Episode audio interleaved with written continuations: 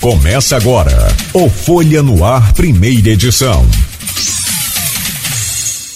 Quinta-feira, dia 6 de abril de 2023. Começa agora pela Folha FM 98,3, emissora do grupo Folha da Manhã de Comunicação, mais um Folha no Ar.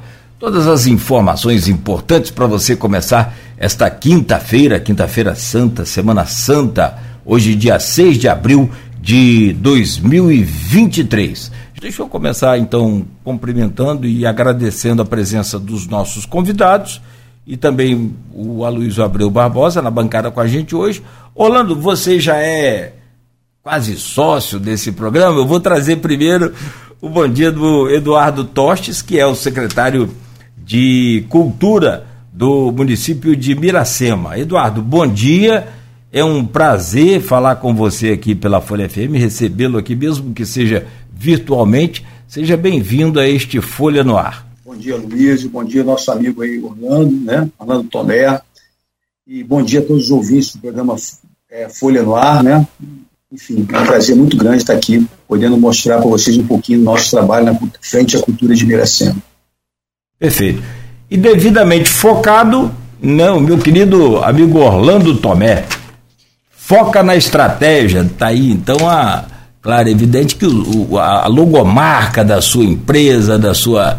É, é, é, da, né, da, da, sua luta aí. Orlando, bom dia, bem-vindo, é sempre um prazer renovado recebê-lo aqui neste Folha no Ar. Nos deve uma, uma visita presencial, claro, mas até lá a gente vai se contentando virtualmente aqui com sua presença. Obrigado, Cláudio. Bom dia, Cláudio. Bom dia, Luiz. Bom dia, Eduardo, mais conhecido como Dadade é, Exatamente. absolutamente ímpar na, na cultura de Miracema e do noroeste do estado, e agradecer o convite, a oportunidade para a gente poder divulgar esse evento, que é o Seminário de Boas Práticas na Governança Pública, que é uma iniciativa da Prefeitura do Rio de Janeiro, por intermédio da Secretaria de Integração Metropolitana, com o programa Integra Rio, e esse projeto está sendo patrocinado por esse, a partir desse edital dessa secretaria gente vai conversar um pouco aqui sobre esse seminário que tem a intenção de compartilhar boas práticas na administração pública no Estado e no Brasil. Isso é bom, isso é bom. Aloysio Abreu Barbosa, titular dessa bancada, bom dia, seja bem-vindo. Sei que você tem né, é, vários comentários, inclusive, sobre a, a, votação da Câmara ontem, das contas do Rafael, a aprovação é, também aí a precoce partida do jornalista e escritor João Noronha. Traga o seu bom dia é, nesta manhã de quinta-feira. Seja bem-vindo, Aloysio. Bom dia. Bom dia, Eduardo. Bom dia, Orlando. Obrigado pela presença. Vou poder conversar um pouco nesses dois próximos blocos.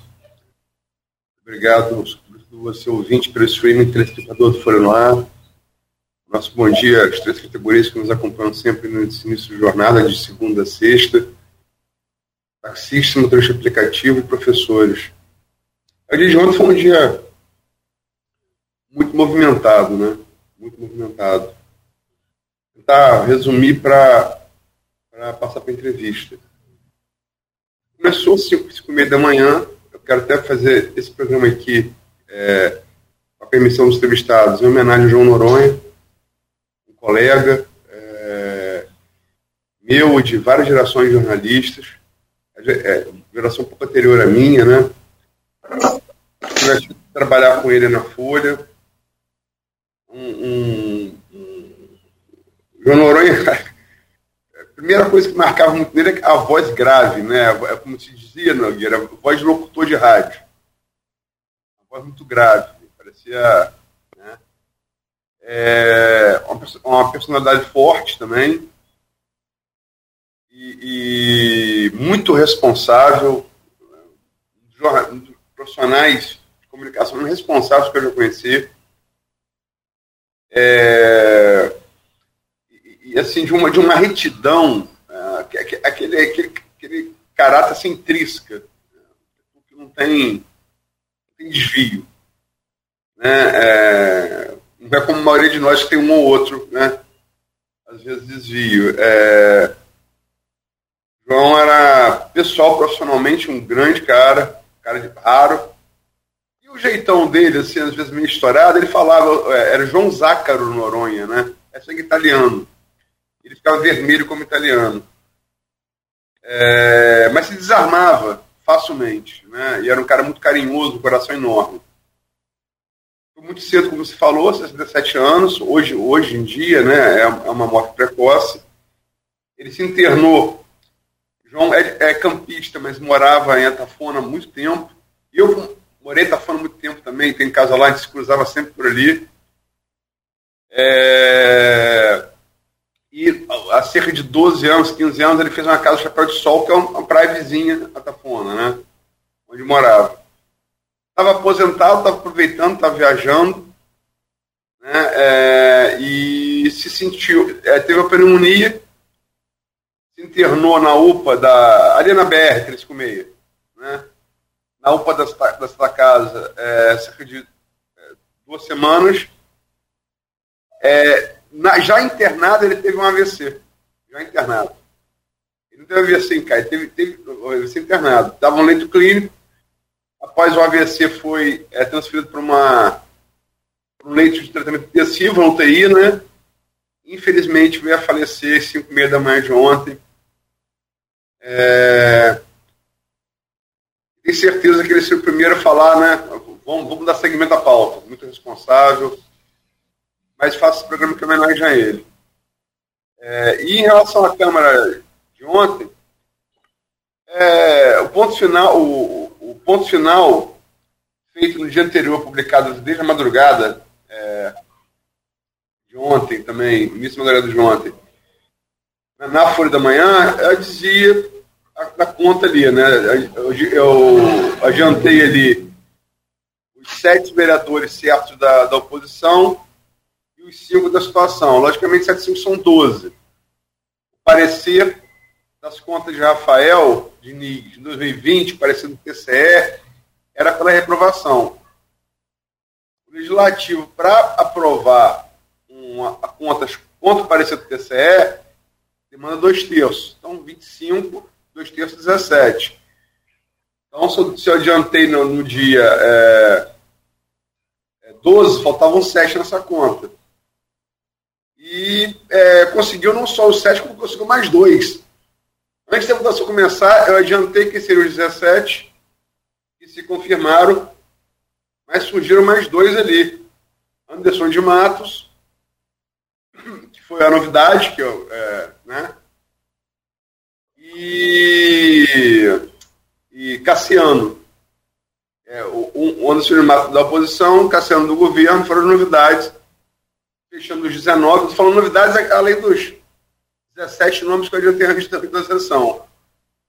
E as suas foram aprovadas. Acho que pode falar um pouco disso, retomar um pouco isso, talvez com o Orlando no segundo bloco. Vamos passar logo para o primeiro bloco, se você me permite. Alta.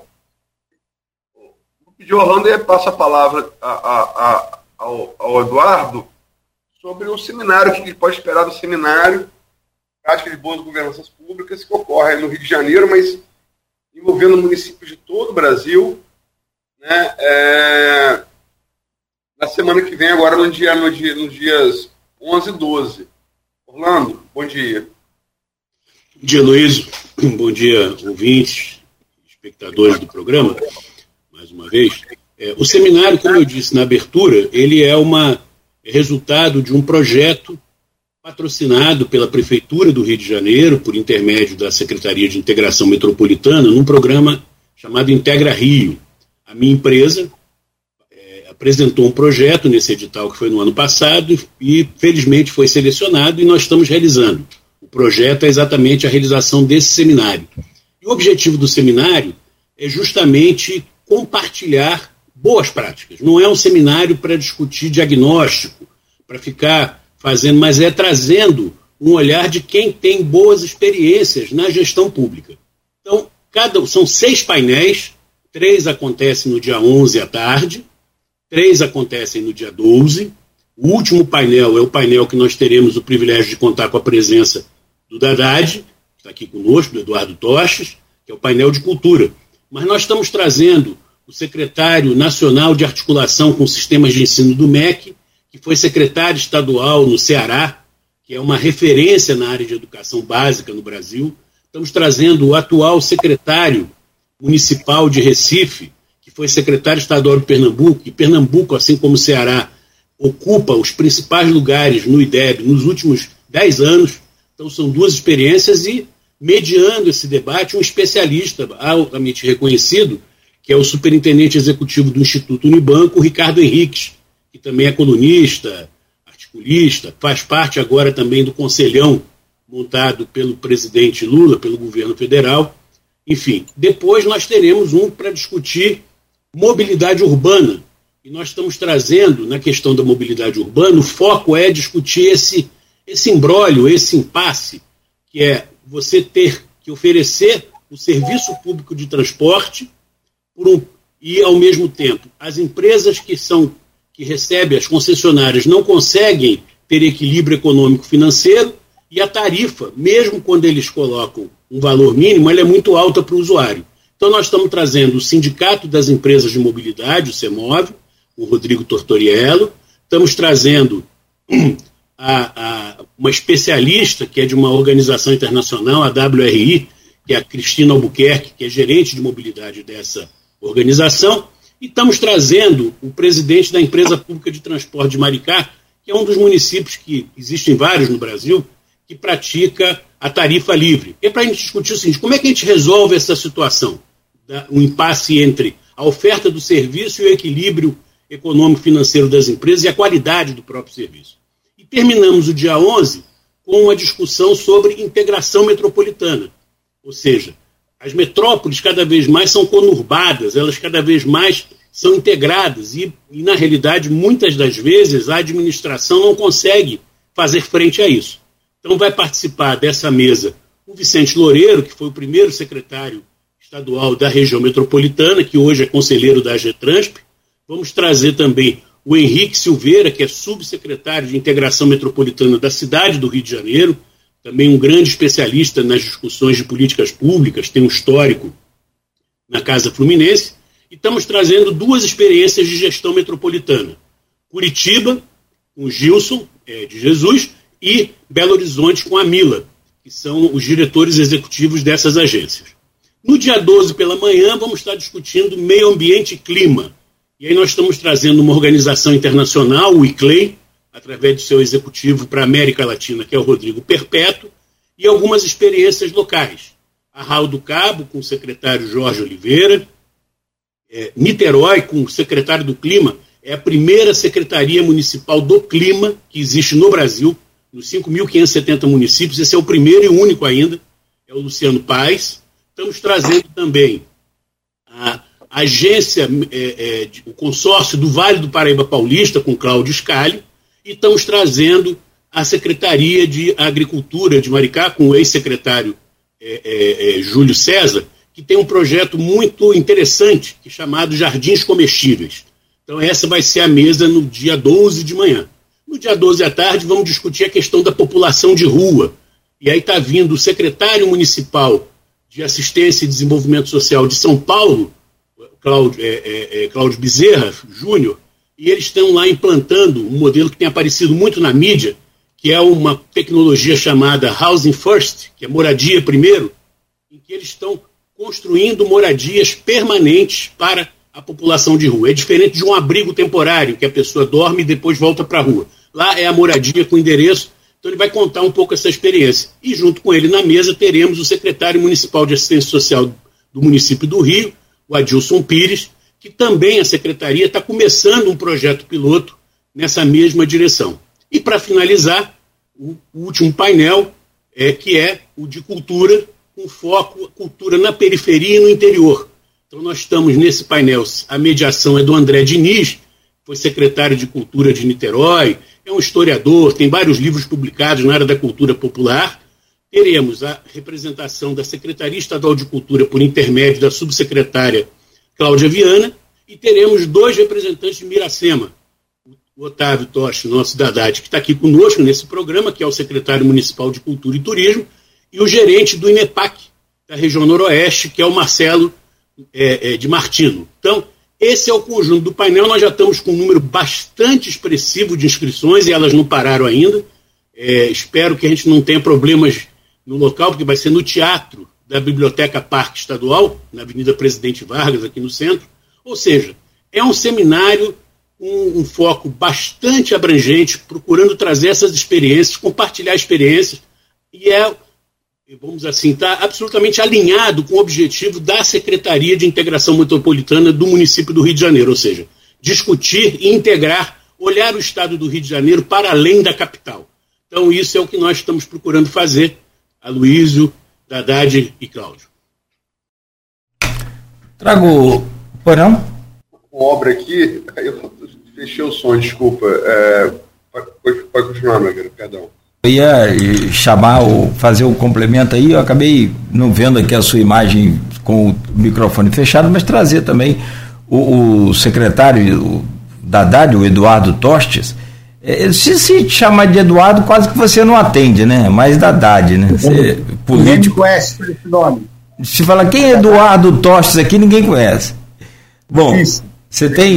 É, você já foi vereador aí, como você falava, por vários mandatos, enfim. E o que, que você pode adiantar para a gente? Vou complementar aqui e, e, roubar a pergunta do Aloysio, se ele me permite. É, adiantar para a gente aqui no programa o que você vai apresentar lá nesse seminário de, é, de boas práticas de governança no Rio de Janeiro. É, é, eu fiquei muito lisonjeado, né, muito feliz por esse convite que o Orlando me fez, que na verdade esse convite ele foi feito assim de uma cidade para uma cidade do interior, uma pequena cidade do noroeste fluminense, uma cidade de pouquíssimos recursos, que a gente tem aí conseguido um destaque a nível de Estado, conforme foi dito pela própria secretária Daniele Barros, né, com relação a não só a cultura material, como a cultura imaterial também. Né? Nós somos a cidade hoje é, campeã do interior em captação de recursos, nos projetos de, dos editais, retomadas dos, de todos os programas de retomadas que houve do governo federal, do governo estadual, a gente tem se destacado muito isso, quanto a isso tudo. E Acho que vou mostrar um pouquinho do nosso trabalho. O trabalho que eu acho a essência desse trabalho foi justamente uma coisa bem difícil no Brasil hoje, foi despolitizar a Secretaria de Cultura. É, você dá continuidade, só para vocês terem uma noção, é, todos os meus todos os meus antecessores trabalham comigo hoje. Só um secretário não trabalha questão, questões pessoais, não trabalha na secretaria hoje, mas todas as pessoas que me antecederam, inclusive meu antecessor, trabalha no cargo comigo. Então, isso é, é você formar um time de pessoas capazes, né? formar, é formar mentes inteligentes, pessoas que conseguem realmente colocar a cultura de Miracema em destaque no, no Rio de Janeiro. Eu vou usar como exemplo, eu sei que o assunto de cultura, é, que é o terceiro, o terceiro tema do, do seminário no segundo dia, você vai participar, Eduardo. É, desculpa, mas estou te conhecendo pessoalmente agora, eu me sinto para chamar para apelido inicialmente, me sinto, me sinto. Eu vou tentar, é Dadad, não é isso? Dadad? Dadad, é Dadad, pronuncie-se Dadad. Pode me chamar de Dadad, que eu fico mais feliz. É, vou, vou tentar. Tem é... três anos, tem 60. 57 aí, aí, Dadad, Eduardo, eu fiz só três anos.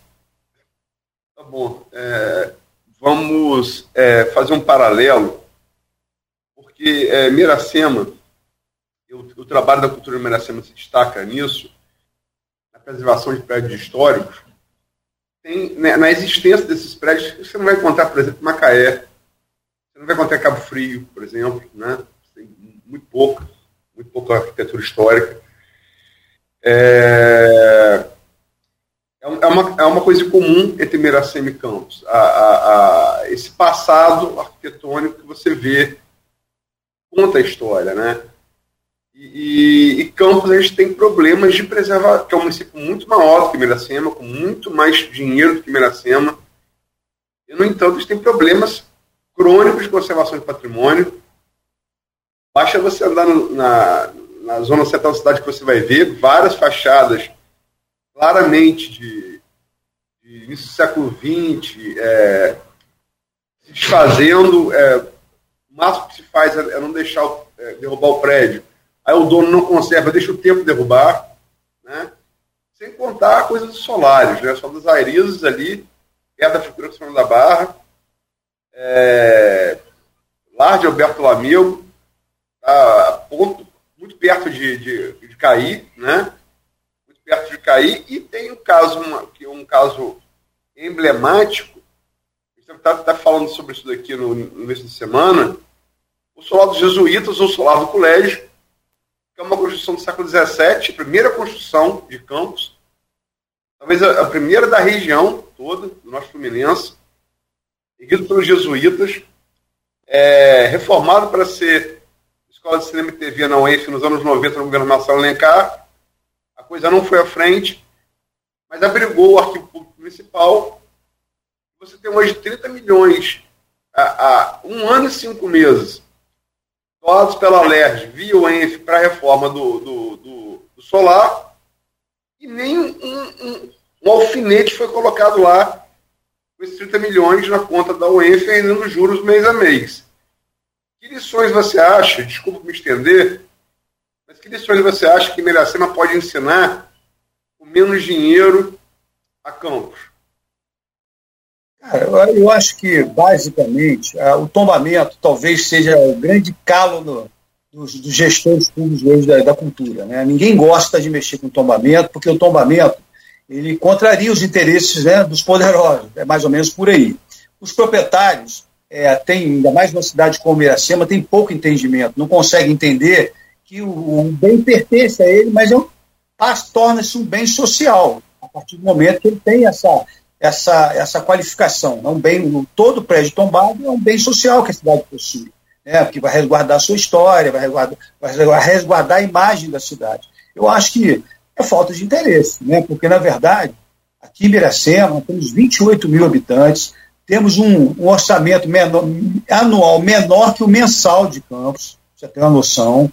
E a gente vai assim, vai fundo, vai fundo na briga, vai para o judiciário, peita, briga, e, enfim, o Ministério Público tem sido um grande parceiro disso, dessa luta. É uma luta é, completamente desigual. Mas eu acho assim, aos poucos nós vamos vencendo, estamos vencendo essa luta, porque nós estamos altamente interessados por entender que esse tombamento, bem próximo, assim, bem pouco tempo, será um fator de desenvolvimento econômico da nossa cidade. Talvez o único. Certo? Orlando, é, você que está em contato com todos esses, esses, esses municípios, como é que você vê? Eu sei que você conhece, logicamente você está no Rio de Janeiro, você não vive a realidade aqui de Campos, mas é, é disso, a partir disso que eu narrei, eu acho que você deve dominar os principais, os principais fatos.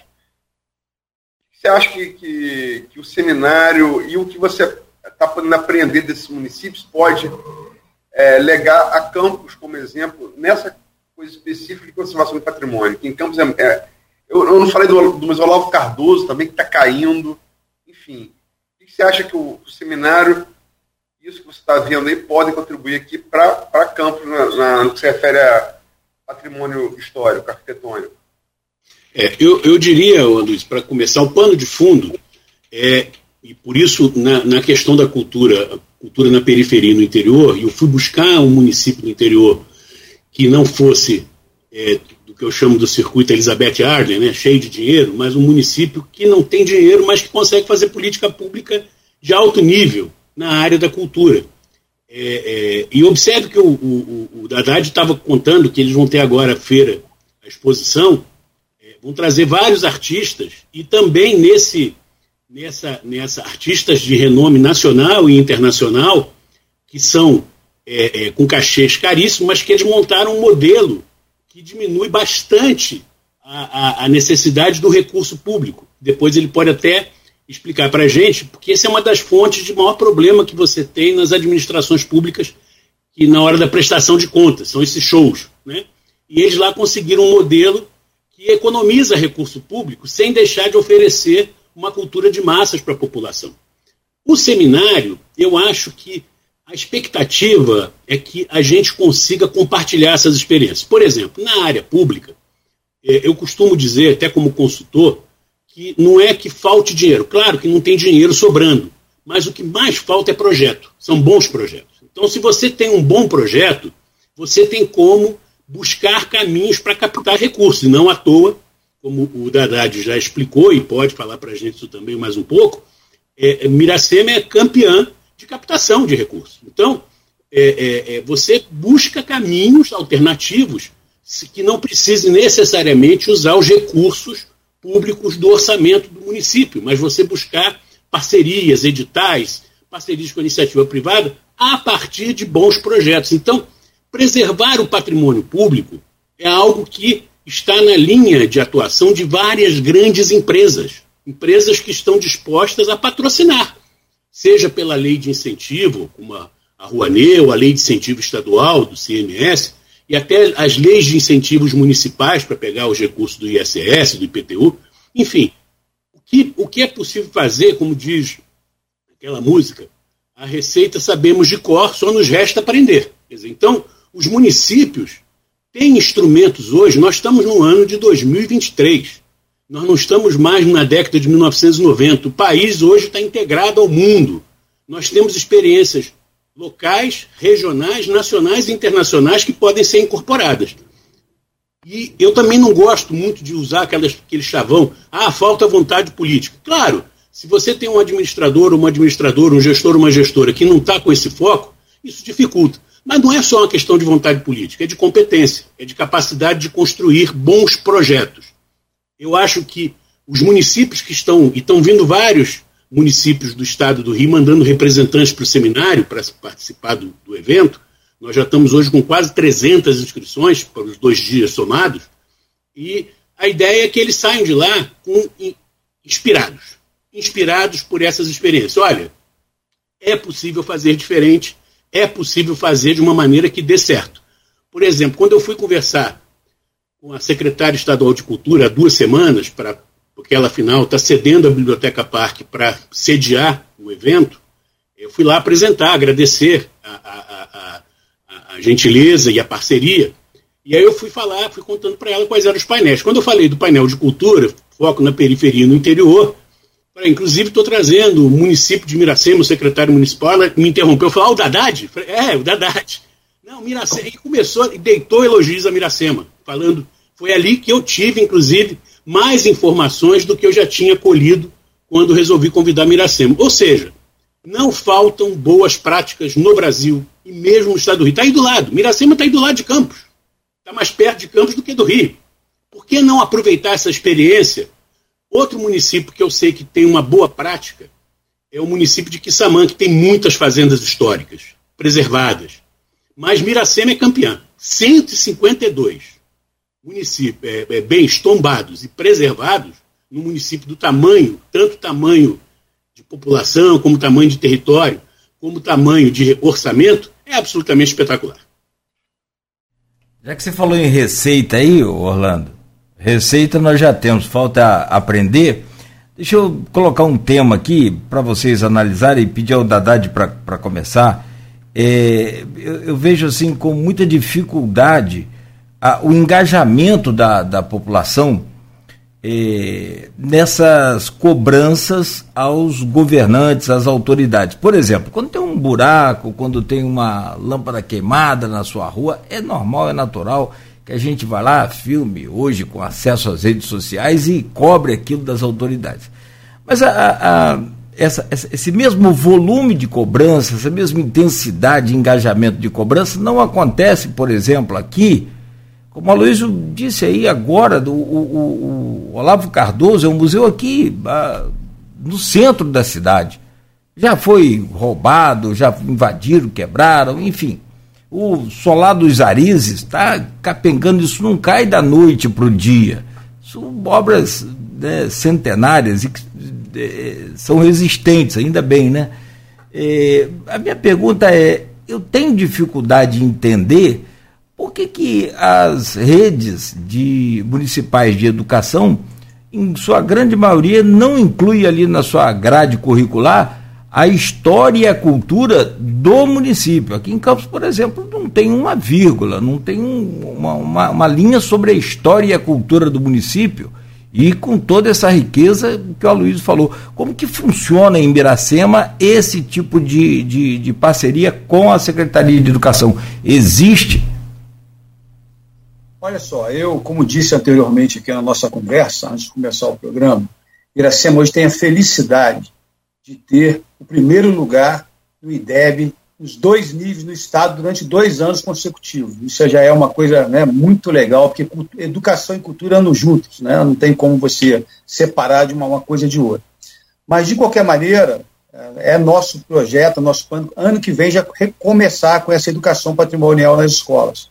Mas antes disso tudo, nós levamos, todos os dias, nós levamos os alunos das escolas públicas e municipais à nossa, nossa sede, temos um museu que conta a história, inclusive do tombamento, da preservação. Então, eles já têm algumas práticas, algumas aulas práticas, né, em loco, para poderem saírem de lá já com esse tipo de interesse. É, logicamente, que é uma cidade de pouquíssimos recursos. A cultura daqui, se eu falasse para eu tenho até vergonha de falar aqui por conta, apesar, agora quero, gostaria de ressaltar o total apoio do prefeito atual gestão da cultura, um apoio incondicional né? E assim, desde que a gente brigue, que precisa de brigar muito, você não consegue preservar sem brigar, né? a especulação fala muito alto, as pessoas não conseguem ter esse entendimento que um bem tombado, acha que atrapalha o progresso, acha que atrasa, acha que um prédio, um prédio, um edifício lá de 10 andares é muito mais importante que um casarinho centenário, mas nós estamos conseguindo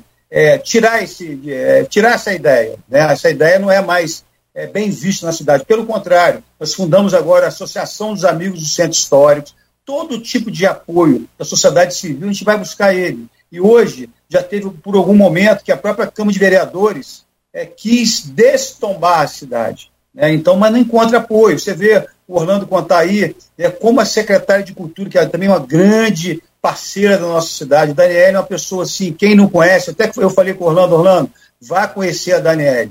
Daniela é uma mulher que é uma pessoa que ela, ela descentralizou o dinheiro da cultura, ela interiorizou esse dinheiro da cultura, ela fortaleceu a cultura do interior de forma nunca vista. Eu nunca me lembro, tem 30 anos de vida pública, eu nunca me lembro de ter visto uma gestora tão bacana, tão capaz igual a Daniela Barros. E ela sempre nos incentivou muito a isso tudo. Então nós conseguimos aqui agora também colocar aqui, se não me engano, se não saiu, vai sair o escritório regional do INEPAC, né? A primeira SEMA das 13 cidades, a cidade que, que é a única cidade que preserva, a verdade tem que ser dita. Miracema, eu acho que Miracema tem 152 bens imóveis, bem, 152 bens tombados. Eu acho que os demais não têm cinco imóveis tombados. Isso é realmente um absurdo. Existem edificações maravilhosas que não estão sendo preservadas, não estão sendo restauradas.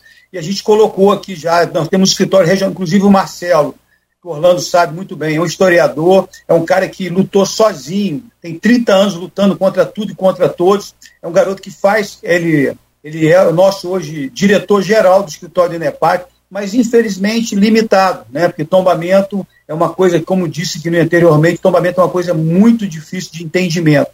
E eu espero que Campos, que eu conheço, né, não conheço profundamente, mas conheço bastante Campos e sei do potencial que Campos tem para preservar, para restaurar aqueles que estão desabando. Acho assim, é, não pode esperar, são coisas que a gente não pode esperar mais e, e vamos cair para dentro, né? Como dizemos, vamos cair para dentro, vamos, vamos judicializar, vamos colocar na justiça, vamos fundar, vamos fundar a Associação dos Amigos, porque né, não é possível, né? Uma cidade como Campos, cheia de histórias, né? Uma capital, a nossa capital regional, Campos, né? Inclusive culturalmente falando, né? Até no plantio da cana, nós sofremos todas as influências que Campos, que Campos sofreu e sofre, as influências culturais. Nós temos Miracema aqui, eu acho que Campos também é um município que tem possui Caxambu, Jongo, Folias de Reis, essa cultura popular. Então, acho que a gente tem realmente é que né, buscar, é, é para isso, né, que, talvez por isso que o Orlando me convidou, que no estado do Rio de Janeiro, hoje nós somos exemplo, acho que de perseverança, a palavra é essa, que define o nosso trabalho em Miracema uma pergunta no grupo de WhatsApp, é, com o Orlando faz parte também, grupo de WhatsApp do programa, e a Silvana Venâncio, é jornalista de outro município aqui da região, que é Bom Jesus Tabapuana, faz uma pergunta aqui de ordem bem pragmática. O que o, o, que o seminário pode agregar para o norte e noroeste fluminense? Começa por Orlando. Eu acho que não apenas para o norte e noroeste, Silvana, mas para o estado do Rio de Janeiro como todo. Essa é a expectativa, tanto da Prefeitura do Rio, que está patrocinando o projeto, como na minha empresa, minha mesmo, que é, ou seja, é Se a gente conseguir, com esse seminário, com as, os municípios participantes assistindo, vendo as experiências que estão sendo compartilhadas, a ideia é que eles saiam de lá inspirados para reproduzir, ou em todo ou em parte, essas, essas boas práticas. É, eu fiquei surpreso hoje, como o Haddad falou, eu não tinha essa informação, ainda que eu acompanhe sempre, mas eu não tinha atualizado, essa informação de que Miracema está no, no primeiro lugar do IDEB nos dois ciclos, no, no, anos iniciais e anos fundamentais, nos dois últimos anos no estado do Rio, superando o município do Rio, superando Niterói, superando outros municípios que têm mais recursos, ou seja, é, é um pouco do que nós vamos ver na área de educação com a experiência do Ceará e de Pernambuco. Por que, que Ceará e Pernambuco, que não são os estados mais ricos da federação, muito pelo contrário, são lideranças e referência na área educacional? Tanto assim que o atual Ministério da Educação é um Ministério da Educação cearense. Não apenas o, o ministro Camilo Santana, mas toda a equipe. Por quê? Porque é fundamental, e aí cabe o papel do governo federal nisso, ou seja, de, de gerar insumos, de fazer articulação, e o Maurício Holanda, que está vindo para o nosso seminário, pela experiência no Ceará, mas ele hoje é o secretário de articulação com sistemas de ensino. Na área da cultura, eu acho que, por exemplo, se conseguir fazer com que essa experiência de Miracema, o aprendizado de Miracema, e não significa dizer que é uma receita de bolo, ah, deu certo Miracema, vai dar certo ali, não, mas pegar a essência, ou seja, a, o DNA. O que, que é o princípio? Por exemplo, a primeira coisa, preservar a história, preservar a cultura é fundamental para a vida das sociedades. Ah, é muito interessante que as elites intelectuais, econômicas, culturais dos municípios brasileiros, e não só do, do, do estado do Rio de Janeiro, quando viajam para a Europa, para a Europa Ocidental, para a Europa Oriental, fiquem maravilhados com os museus, com os prédios, com o patrimônio, e quando chega na sua cidade, parece que apaga isso e não leva em conta que você pode fazer a mesma coisa aqui. Então a expectativa é que este seminário, claro que o seminário não é uma panaceia, ele não vai resolver em dois dias problemas de décadas, mas ele pode ter insumos que ajude os gestores a pensar a fazer, vem cá, vamos fazer isso? Dá para fazer? E, de fato, como o Cláudio fez na pergunta dele, infelizmente a nossa a, a cultura predominante na sociedade não é de valorizar a memória.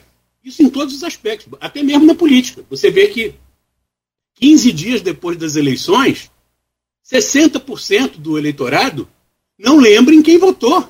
15 dias depois, pesquisa feita agora em 2022. Então, Preservar a memória, preservar a cultura é fundamental para garantir o futuro. Acho que o seminário, Silvana, ele pode contribuir com isso. E nós vamos, depois do seminário, é uma, é uma das ações previstas no projeto, nós vamos editar um e-book. O seminário vai estar todo sendo filmado, então nós vamos disponibilizar esses vídeos no canal do YouTube. Ou seja, vai ficar ali o aprendizado consolidado para ser consumido por quem tiver interesse em fazer diferente do que faz hoje para dar melhores resultados. Verdade. Oi? A pergunta do Silvano: o que o seminário pode trazer de, de concreto para o Norte Noroeste Fluminense? Bem, é, a gente aqui já veio, Luiz, é, há bastante tempo compa tentando compartilhar né, o nosso trabalho com os outros municípios da região Noroeste Fluminense. Nós, inclusive, cedemos profissionais à nossa secretaria, são pessoas bem qualificadas na, nos editais né, de retomada, nos editais de captação de recursos. A gente tem cedido muito esses profissionais para outros municípios, municípios até maiores que Miracema, como Itapiruna, por exemplo, né, que tem dificuldades. Geralmente, o fazedor de cultura ele não tem muito acesso à informática, aos cadastramentos. A gente tem feito assim, um trabalho muito bacana nisso também, né?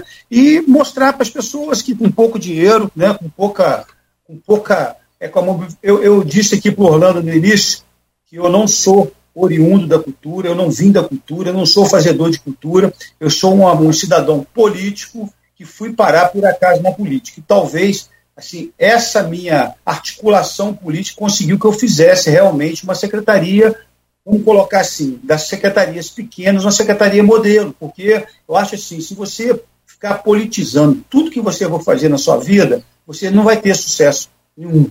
porque, na verdade, eu acho que o grande segredo de tudo isso foi ter despolitizado a cultura, ter levado para a cultura todos os nomes que a minha cidade possui, que foram assim, exemplos em relação ao tombamento. O tombamento de Miracema foi feito há, é, há 35 anos atrás por um sonhador. O garoto é um garoto, eu chamo de garoto, está com 50 e poucos anos ainda, e ele apanhou muito, coitado, ele apanhou demais, ele sofreu muito. Agora, durante a nossa gestão da cultura, nós estamos incentivando, conseguindo esse escritório regional do INEPAC, que Campos também, como disse anteriormente, vocês já está para sair de você, não sei por que não saiu até hoje, talvez seja falta de, né, de, de, ficar em cima da secretária, como eu fico direto, pô, Daniel, eu preciso do escritório, sem o escritório lá não vou conseguir lutar, o escritório respalda a gente na hora de notificar os, os agressores do patrimônio, na hora de, de jogar uma, uma ação no Ministério Público. Então, esse escritório regional é importantíssimo para Campos, especialmente, porque vocês possam, possam, possam começar né, nessa, nessa, nessa briga, porque, na verdade, nada é fácil, né? não tem nada fácil. Eu acho que esse seminário vai mostrar um pouquinho disso, né? como que a gente fez, como a gente faz. Eu vou levar, inclusive, o Marcelo, né, que, na verdade, é o grande é o grande mentor disso tudo. Eu costumo dizer o seguinte: tombamento é uma coisa tão importante. Eu falo sempre né, onde, onde eu estou, eu falo Marcelo, Martino, Orlando conhece, né, passou a conhecer virtualmente, mas passou a conhecê-lo. Acho que o tombamento, o Marcelo vai ser um dos poucos merecimentos que serão lembrados daqui a 200 anos. Né? Os políticos serão esquecidos, as pessoas, muitas pessoas serão esquecidas, mas o Marcelo de Martino vai ser lembrado por um papel, é, um papel é, só ele, só ele, sozinho. Ele fez esse papel sozinho. Ele foi protagonista de um papel de levar a Miracema a essas condições, que ainda eu, assim, eu falei com o Orlando, eu acho que Miracema ainda tem muito que se desenvolver. Né? Mas começou. Quando começa, com vontade, com determinação, com certeza chegaremos a um dia, não sei se é os meus filhos ou a minha neta, vão, vão conhecer uma cidade bem melhor do que eu vivi. Com certeza. É, essa, essa coisa da, da cultura, a gente está falando muito aqui conta do, do e e realmente Miracema tem. Pelo, as conversas que eu mantive virtuais com o Haddad, o material que ele me enviou, estive dando uma olhada, realmente tem muito a ensinar a Campos em relação à questão do patrimônio, mas não é, é, cultura não é a único, o único tema é, do seminário, nem também é um tema importante. Né? Tem mobilidade urbana, educação básica, é, é você, é, Orlando, pretende, é, com esse seminário, levar de, de, de como eu vou dizer, levar como, como exemplo didático para as prefeituras, especificamente para fluminenses, né, e, da nossa região, o que, que ele pode ofertar? Não só para os municípios que os representantes participam, como para aqueles que, que não estão com um representante. O que, qual legado o seminário pode trazer? São seis temas: educação básica, mobilidade urbana, integração metropolitana, é, população em situação de rua, meio ambiente e cultura. Olha, como, como eu disse há pouco, nós vamos ter uma consolidação do seminário no e-book. E os vídeos, o seminário vai ser todo filmado, eles vão ficar disponíveis gratuitamente nas redes sociais, no canal do YouTube criado pelo seminário e o e-book também. Né? Isso é uma, é, é, foi, uma das, foi um dos diferenciais, eu tenho certeza, que fez com que a Prefeitura do Rio, no programa Integra Rio da Secretaria de Integração Metropolitana, apoiasse o projeto. Ou seja, é, eu tive conversando é, com, com, a equipe da Secretaria mês passado, em, em março, para apresentar o que, que eu estava, o que, que eu tinha consolidado, e eles ficaram bastante felizes com, com a o escopo do seminário e, re, e repetiram aquilo que, que já estava no próprio, nos próprios termos do edital. É, a, o espírito, o objetivo dessa Secretaria de Integração Metropolitana é fazer com que a hipercefalia da nossa capital, porque a capital concentra 60% da população, dos eleitores, dos recursos, ela sirva para estimular uma integração do Estado, ser um único Estado, ser uma única região. Então, nesse sentido, o seminário vem para cumprir, para dar uma contribuição. Qual é a contribuição? Olha, é possível fazer diferente, é possível ter boas práticas. A consolidação disso no e-book vai ser diria eu, a maior, o maior legado para os municípios, tanto aqueles que estão mandando representantes para participar, como aqueles que não estarão presentes, porque nós vamos estar disponibilizando isso. Acho que são temas que, que é, é, hoje absolutamente atuais para, para as administrações municipais. População de rua. População de rua é um problema cada vez maior. Na pandemia, ele ficou agravado, mas não é, não foi oriundo da pandemia. E, e na realidade você não tem historicamente soluções permanentes. É, é, é você tem você tem o lado da compaixão, da misericórdia, da solidariedade que a população é, ajuda por intermédio de várias organizações e de ações voluntárias. Você tem as políticas públicas que mal ou bem tentam dar conta disso, mas nós estamos trazendo para o seminário uma experiência nova. É possível, é, que na realidade não é manter a população na rua, mas é tirá-la definitivamente da rua dando condições. É possível? Isso pode dar certo? Nesse volume? Porque população de rua, população em situação de rua, que é o nome tecnicamente correto, ela tem vários matizes. Você tem as pessoas que estão absolutamente viciadas, ah, degradadas em termos de saúde física e saúde mental, mas você tem muita gente que é trabalhador, que fica que não, que não quer gastar o dinheiro do Vale Transporte e fica dormindo na rua enquanto trabalha empregado, ou enquanto presta serviço como um autônomo ou um informal. Você tem aquela pessoa que teve que sair de casa para trabalhar em algum lugar e não consegue mais voltar para casa. Ou seja, tem várias situações. E essa experiência que São Paulo está conduzindo e que o Rio de Janeiro está trazendo como piloto é o foco da nossa desse, dessa parte desse painel do seminário. Então, é possível fazer isso? Será que nós devemos continuar investindo apenas em abrigos temporários? Ou é possível, é caminho oferecer essa moradia permanente? O que fazer com bens, com patrimônio? Por exemplo, aqui na cidade do Rio de Janeiro, o, o governo federal, por intermédio do INSS, tem centenas de imóveis parados e fechados. Um deles aqui perto da minha residência, em Laranjeiras, eu moro no Flamengo, é o Mercadinho São José, que agora o município do Rio conseguiu é, uma parceria com o INSS, vai assumir a reconstrução do Mercadinho São José, que estava abandonado há quase 10 anos. E é um prédio público. Não se trata nem. Não é nem um problema, por exemplo, que o Haddad falou no caso do patrimônio, quando você lida com um proprietário privado. Ali é um prédio público, ou seja, é uma ação entre governos. Na área da educação, e eu, não é à toa que eu coloquei a educação como primeiro tema, porque eu acho que esse é o, é o caminho da mudança que nós temos para o, para o Brasil passa necessariamente pela educação. Então, é possível fazer. E olha, muito legal saber que Miracema está nos, dois tá nos dois últimos anos no primeiro lugar, porque é mais uma experiência, mais um exemplo de que um município pequeno, no caso do estado, Ceará e Pernambuco, que não são estados ricos, consegue fazer a diferença. Porque não se trata de você simplesmente pegar o dinheiro do Fundeb, pagar o professor e acabar. Não, tem que discutir o que fazer como qualificar o professor e a professora? Como criar uma grade curricular que permita incorporar as experiências locais, a cultura local? Ou seja, tudo isso é possível ser feito. E Pernambuco e Ceará têm muito a, a contar para a gente. Tá certo? Então, peguei esses dois exemplos da população em situação de rua e da educação para falar do legado. Ou seja, o legado vai estar no e-book, vai estar nos vídeos, vai estar na experiência, por exemplo. Eu espero, aí é o meu lado, vamos dizer assim, otimista. Eu, como bom botafoguense, sou um otimista por natureza, não tem jeito. É o que me resta, né? Então, a, a, eu espero que a gente estimule uma articulação entre os municípios a partir do seminário, ou seja, que o pessoal, vendo, a, por exemplo, a exposição do Haddad e do Marcelo, de Miracema, convide-os para fazer um bate-papo no seu município com seus gestores de cultura. Tá certo? na área de educação que a gente consiga trazer e produzir outras ações na área. De, ou seja, a ideia é que o legado seja uma transformação a partir do compartilhamento dessas experiências. Muito bom. E, e eu estava prestando atenção aqui nos painéis, todos eles são importantíssimos.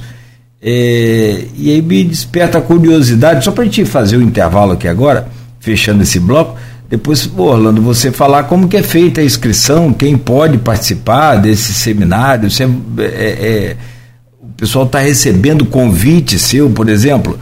é, me chama a atenção para o transporte público que você falou, a mobilidade urbana. Campos tem problemas crônicos com o transporte público é, há décadas. Então a gente precisa de, de, de justamente trocar ideia para aquilo que você falou lá, na, lá agora há pouco. É, como que as empresas vão sobreviver com cobranças de tarifas, né, mas que não exorbitem aí os valores? Acho que é debater, né, conversando. As empresas estão praticamente falidas, né? Então é, é preciso muito não. debate. Aí depois você orienta não. como que pode participar. Tá, Sim. Mas só sobre essa questão da mobilidade, que é, uma, é exatamente isso, ou seja, você põe um preço de tarifa que é caro para o usuário e insuficiente para a empresa poder fazer o seu resultado financeiro. Como é que você resolve esse impasse? Tem que encontrar soluções. Tem que encontrar soluções. Será que a solução da tarifa zero, que Maricá e outros municípios no Brasil estão adotando, ela pode ser replicada? Será que você contratar o serviço e não mais a concessão, ou seja, você como se fosse uma empreitada, você contrata, você vai oferecer empresas, vocês participam da licitação para oferecer um serviço de transporte público e vocês vão receber X pelo serviço. E tem que oferecer nessas condições e, e para com essa loucura de ficar analisando planilha e essa caixa hum. preta que a maioria das planilhas são. Nós estamos aqui vivendo na, na região metropolitana o drama das barcas que não, não se consegue resolver, porque não tem volume. Aí, se você colocar a tarifa, por exemplo, uma tarifa da, da, da, do catamarã que vai para São Francisco, ela é altíssima, porque é uma tarifa que não é popular. Agora, se você vai para o que atende Rio Niterói, e Paquetá Rio, e Ilha do Governador Rio, a, a, a, o volume de passageiros caiu violentamente. E a passagem teria que ser um valor três vezes o que é hoje. E aí quem vai pagar? Ninguém vai conseguir pagar. Então, nós estamos trazendo o Rodrigo Tortoriello, que tem uma vantagem. Ele hoje é do Sindicato das Empresas de Mobilidade do Estado do Rio de Janeiro. Mas ele foi gestor público em Porto Alegre. Então ele teve. Ele está dos dois lados do balcão.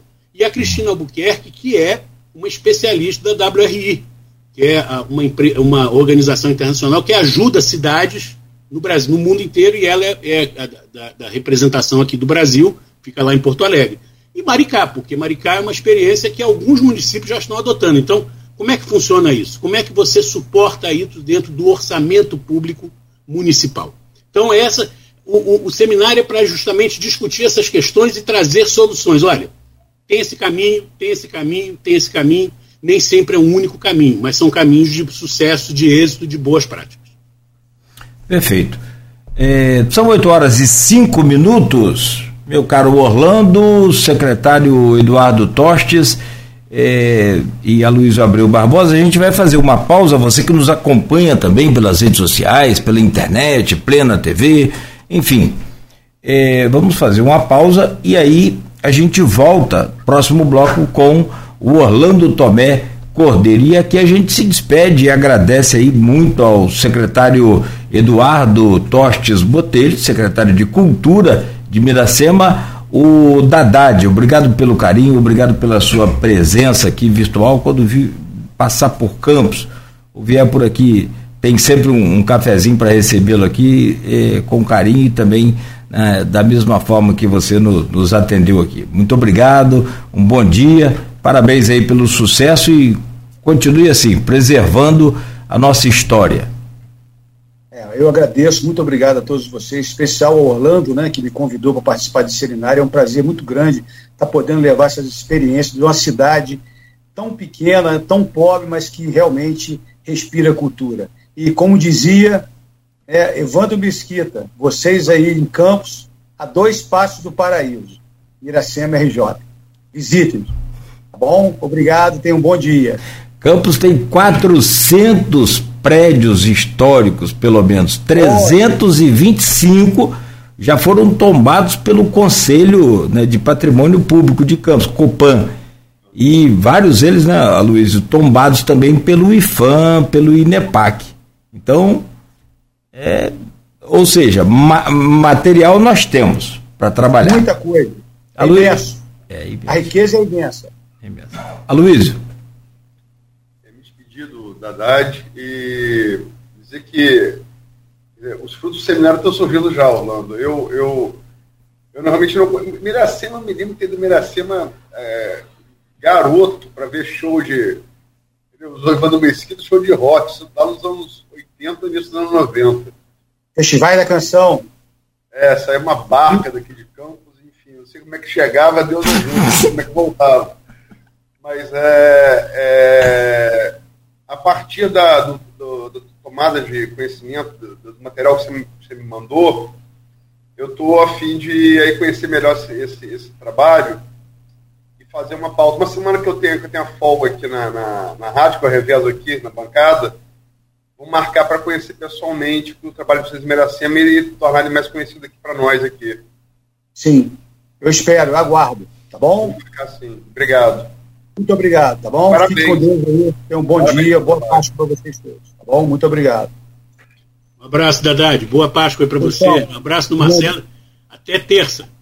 Até terça. Um abração. Terça não, até quarta. Nossa casa é quarta. É, é 12, né? 12 é, às 15 horas. É. Até quarta. Um abraço. Um abraço. Fique com Deus. Tá certo. Bom, 8 horas 8 minutos, então, conversamos neste primeiro bloco com o Orlando Tomé Cordeiro, que é o consultor em estratégia, e né, o Eduardo Tostes Botelho, secretário de Cultura de Miracema. Pausa rápida, a gente volta em instantes para falar de política, o olhar carioca da política de Campos do Rio e do Brasil pelo Orlando Tomé Cordeiro. Voltamos já no oferecimento de Proteus, Unimed, Laboratórios Plínio Bacelar e Vacina Plínio Bacelar. Voltamos com o Folha no Ar, que tem o oferecimento de Proteus, serviços de saúde e medicina ocupacional, com Unimed Campos, Laboratórios Plínio Bacelar e Vacina Plínio Bacelar. O programa hoje com o Aloysio Abreu Barbosa na bancada.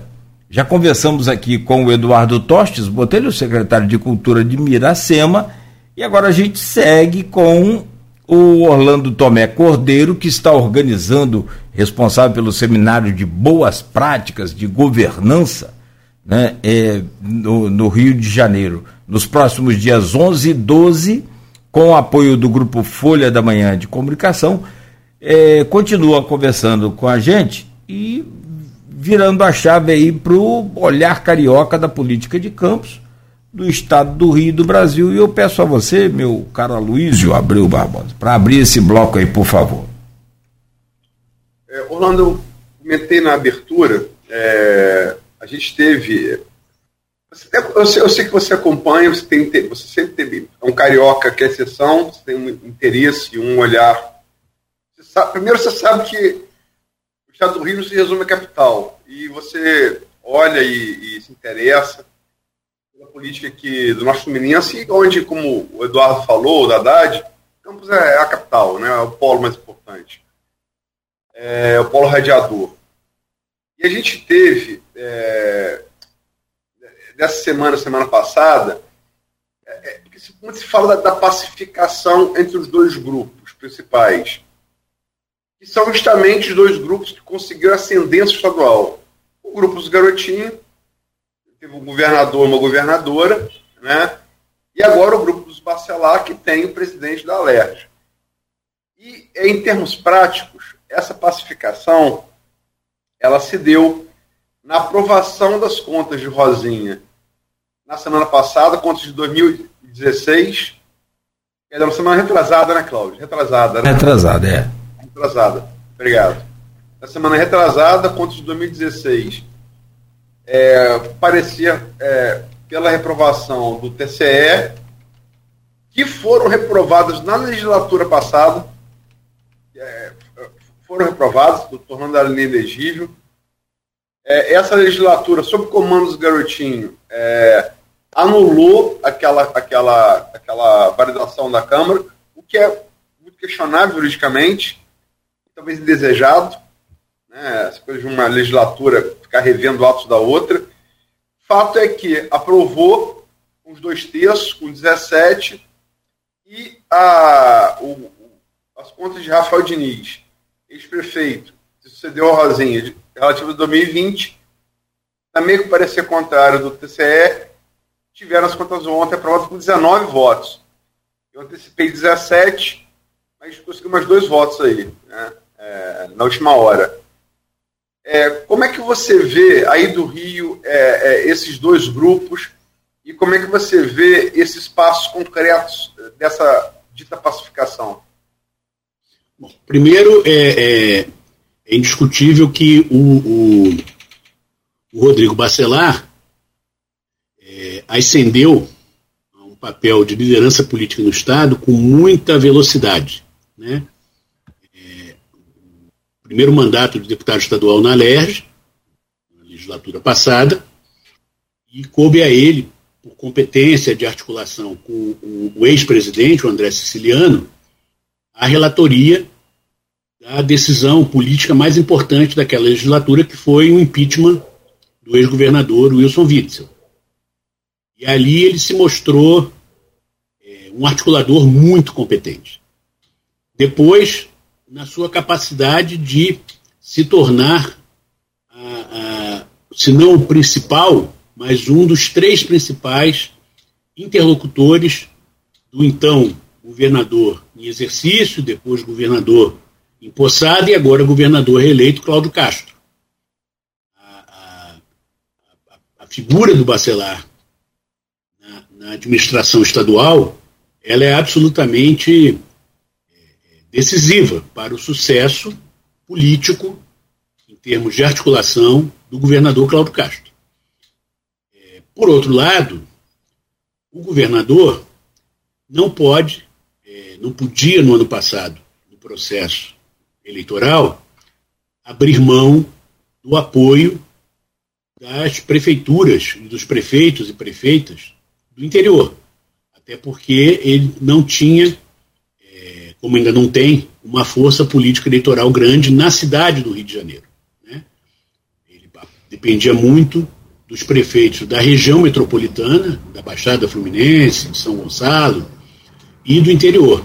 E no interior, como você já falou algumas vezes, Campos é referência. Então, como compatibilizar essa, essa situação, na medida em que o prefeito é de um grupo político que localmente é adversário, era adversário figadal do principal articulador dele no plano legislativo e no próprio governo, né, que era o Bacelar. E aí eu acho que a gente tem que é, é, reconhecer o mérito do governador Cláudio Castro nessa pacificação também.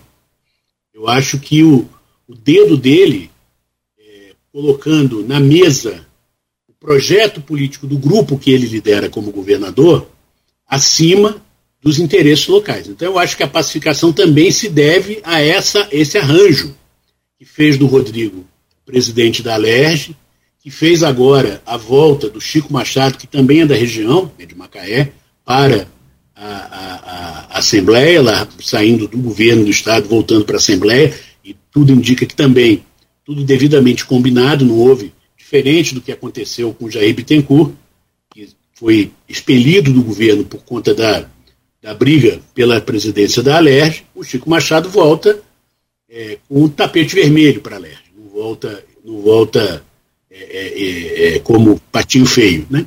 Então eu acho que tem esse dado. Acho que esse dado é importante para a gente levar em conta nessa pacificação.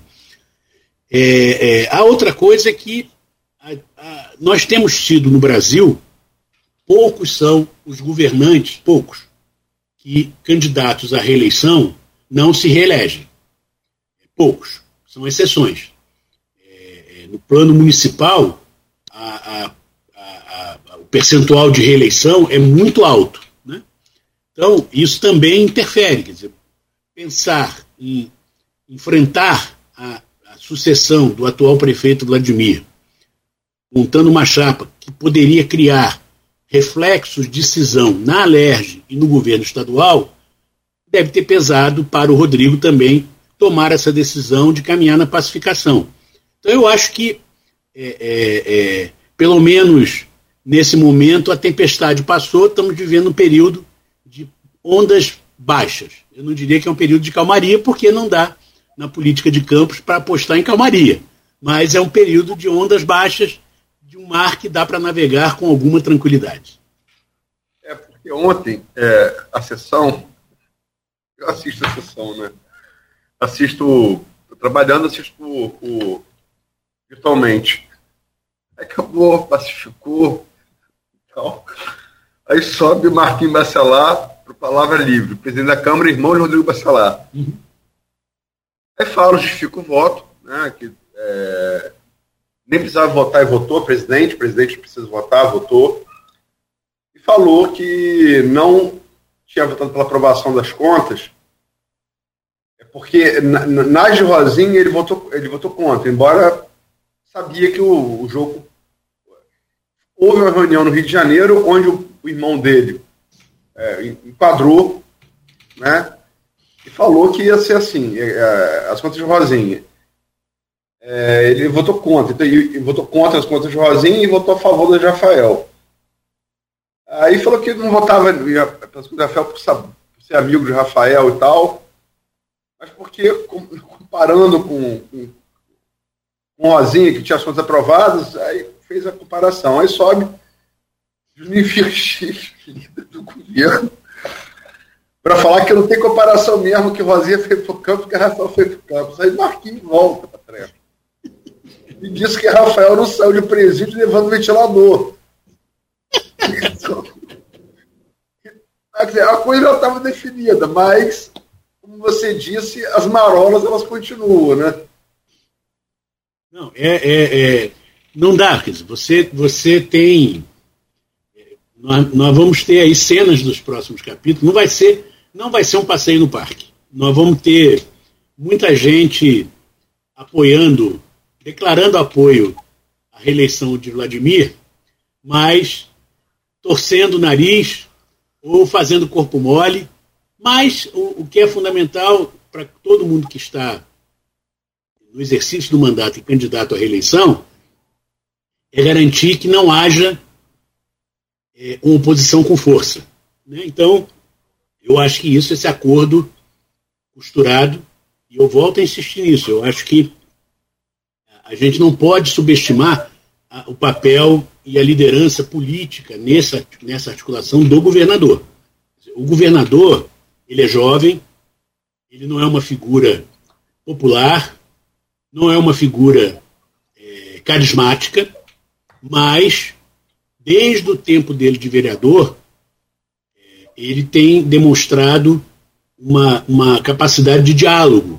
Né? Eu não estou nem entrando no mérito de avaliar a gestão dele, não é isso. Estou me referindo ao comportamento político como liderança política, né? como um ator político.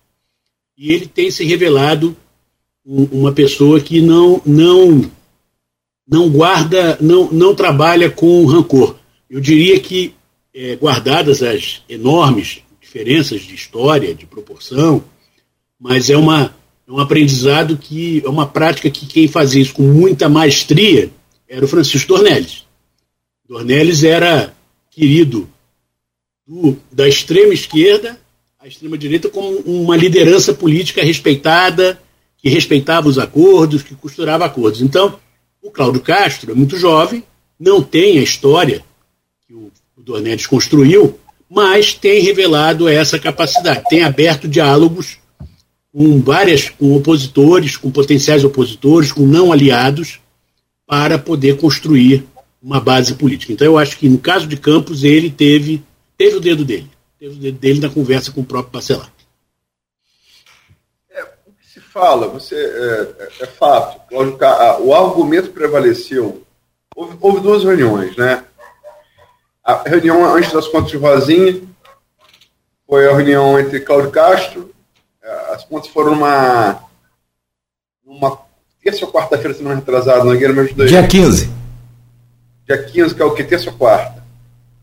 Foi quarta. Enfim, é, no, no, no, dia 14, a coisa começou a complicar. Houve uma reunião no Palácio. Um almoço do qual participaram é, Cláudio Castro, é, Rodrigo Bacelar, é, é, Rafael, perdão, Vladimir Garotinho, o vice Frederico Paes, o presidente da Câmara, irmão de Rodrigo Marquinhos, e Elin Naim, que é, é, ligado aos Bacelar, mas é, é, é primo de Vladimir, é coisa de cidade pequena, né? É primo, é, primo de Vladimir e sobrinho de Garotinho. O prefeito também foi prefeito de o pai também foi prefeito de Campos, Nelson Naim. Agora, antes das contas de Rafael, houve também uma reunião essa semana no Rio entre Rodrigo, é, é, Marquinhos Elin. O prefeito, Rafael não foi, o Rafael, perdão, o prefeito Vladimir não foi, que definiu a, a, a, a votação das contas de, de Rafael. Que alguns vereadores não queriam, do grupo dele não queriam votar, então ele teve, o Rodrigo teve que, né, teve que se impor. E é, também tem o papel do Alexandre Bastos cria aqui da Folha da Manhã, é, nosso ex-colega, é, que foi homem forte do governo Rafael e hoje é homem forte do, de Rodrigo na comunicação da LERJ. E, e Bastos era o articulador do governo Rafael entre executivo e legislativo. O papel de Bastos também, e Bastos é muito ligado a Rafael. É, mas, ao mesmo tempo, é, o argumento que prevaleceu em ambos foi dado por Cláudio Castro, é fato político, o argumento foi esse, literalmente. Eu ouvi de várias pessoas que estiveram nesse encontro. Político não reprova a conta de político. Esse foi o argumento que prevaleceu para a Rosinha e agora para Rafael. No entanto, eu, é, é, o papel de Cláudio Castro é muito importante, né, é fundamental para esse acordo, óbvio. Agora, isso também, aí voltando lá a, a, ao pai da ciência política Maquiavel, a pessoa teme você pelo mal que acha que você pode fazer. Isso não tem também um certo temor, essa aproximação de Castro com Vladimir, mais do que a aproximação com o prefeito de uma cidade polo, não tem também, deixa eu ficar amigo do filho, para o pai me poupar da sua artilharia, que conhecemos o poder dela, com Sérgio Cabral, por exemplo? Eu acho que tudo isso, tudo isso com certeza entra, na, entra no, no, no cenário de avaliação. Você tem razão. É, é, conter conter a, a, a, as críticas à oposição, isso já aconteceu no ano passado no próprio processo eleitoral, né, quando o Garotinho não foi candidato é, e não, não, não, não cumpriu um papel meses antes ele sinalizava de bater duramente no Cláudio Castro. Ele ficou quieto, né? nesse sentido. Né? Concentrou a, as energias dele na campanha da filha para o Senado e, e .com.br. E, e, se você olhar agora, o próprio grupo do, do ex-governador Sérgio Cabral está tá articulado com o Cláudio Castro.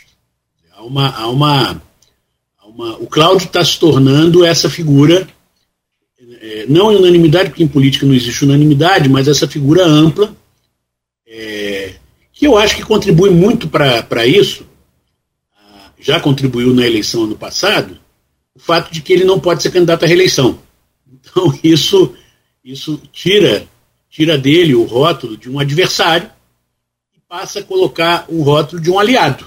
Ou seja, ter o Cláudio como aliado para potenciais pré-candidatos ao governo do Estado em 2026, com escala nas eleições municipais do ano que vem, passa a ser algo importante. Mesmo com toda a crise do Estado, regime de recuperação fiscal, é, a dificuldade financeira, o, o, o, fim do, o fim do berço de ouro que foi o dinheiro do leilão da SEDAI, tudo isso, claro, diminui o, o, pontos de atração, mas ele continua sendo governo, ele continua tendo a caneta, ele continua tendo poder no Estado. E tê-lo como aliado é bom para muita gente, eu diria que é bom para quase todo mundo. Então eu acho que isso também, isso também contribui nesse processo é, de campos. E aí não é só campos, aqui mesmo na capital. Né? Há, há conversas, há, tudo é possível ainda até 2024 e 2026 você falou que não. Você avaliou o Cláudio Castro politicamente, deu, deu características dele e tal, é, e falou que não estava fazendo juízo de governo. Então, vou pedir você um juízo de governo. Que juízo você faz do governo Cláudio Castro? Olha, eu acho que é um governo que está que tá primeiro, é um, ele, ele saiu das urnas com uma força é, que pouca gente avaliava. Né? Ninguém naquela, nenhuma das pesquisas, pra, das grandes pesquisas, é, apontavam a diferença que ele conseguiu amealhar. Até apontavam vitória no primeiro turno, mas não aquela diferença. Ele é muito. Eu acho que ele já entendeu que não existe possibilidade de deixar um legado sem uma articulação com o governo federal. Então ele já está, apesar de ter feito campanha o ex-presidente, para a reeleição do ex-presidente, em nenhum momento ele adotou um tom belicoso na campanha, de ódio, muito menos depois da eleição, reconheceu o resultado, tem conversado. Agora, está é, é, tá construindo base para conversar numa situação de mais força.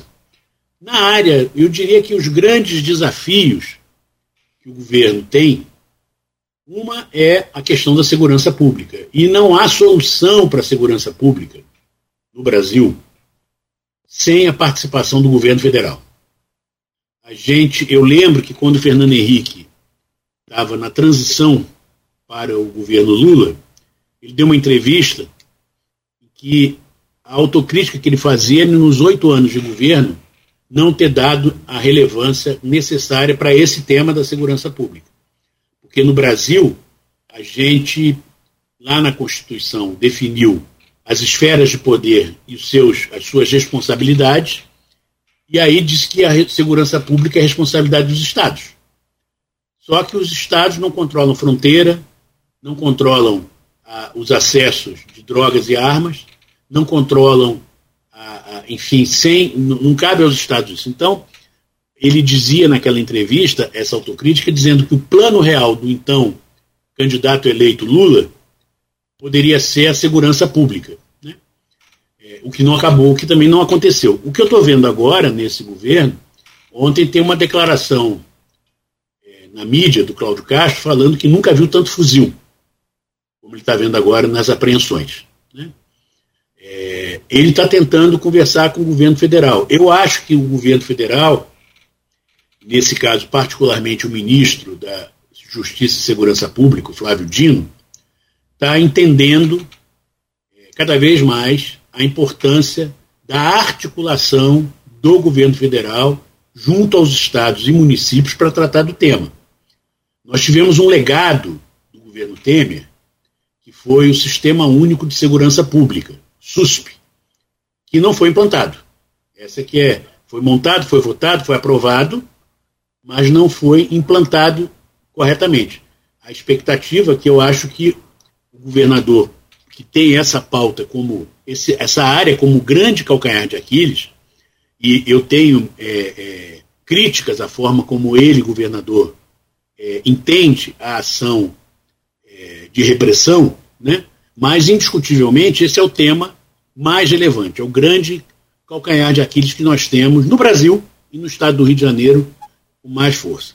O segundo tema, eu diria que é, é, é, é, é ele é urgente, ele é crônico como problema, e que não sei se o, o governo do Estado tem essa, essa compreensão do alcance, que é a área da educação. Inclusive, o seminário né, de boas práticas na governança pública que, tá, que, eu, que a minha empresa está realizando com apoio da Secretaria de Integração Metropolitana da Prefeitura do Rio, o programa Integra Rio, tem muita gente da Secretaria de Estado de Educação inscrita para participar. Muitos gestores, tanto no interior como aqui na região metropolitana e na própria sede. Então, isso, isso me deixou muito feliz, porque diria que esse é o segundo ponto que precisa ser enfrentado. Né? Não, o legado que ele pode deixar, na minha opinião, não é um legado em educação não é uma, não se resolve em quatro anos, se resolve em geração, é 20 anos, mas precisa começar. Então eu diria que esses são os dois pontos. O terceiro ponto é, é que aí também é nacional, mas no Rio de Janeiro é, uma, é um, um é a questão da, do desenvolvimento econômico.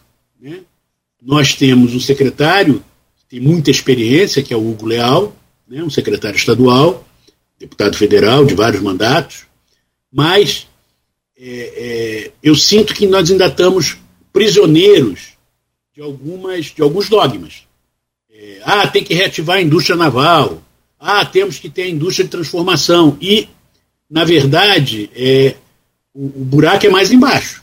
Como é que você insere o Estado do Rio de Janeiro na economia global? Porque nós não estamos falando de um Estado periférico. O Rio de Janeiro é um dos estados centrais da federação, que vem perdendo peso relativo ano após ano na questão econômica.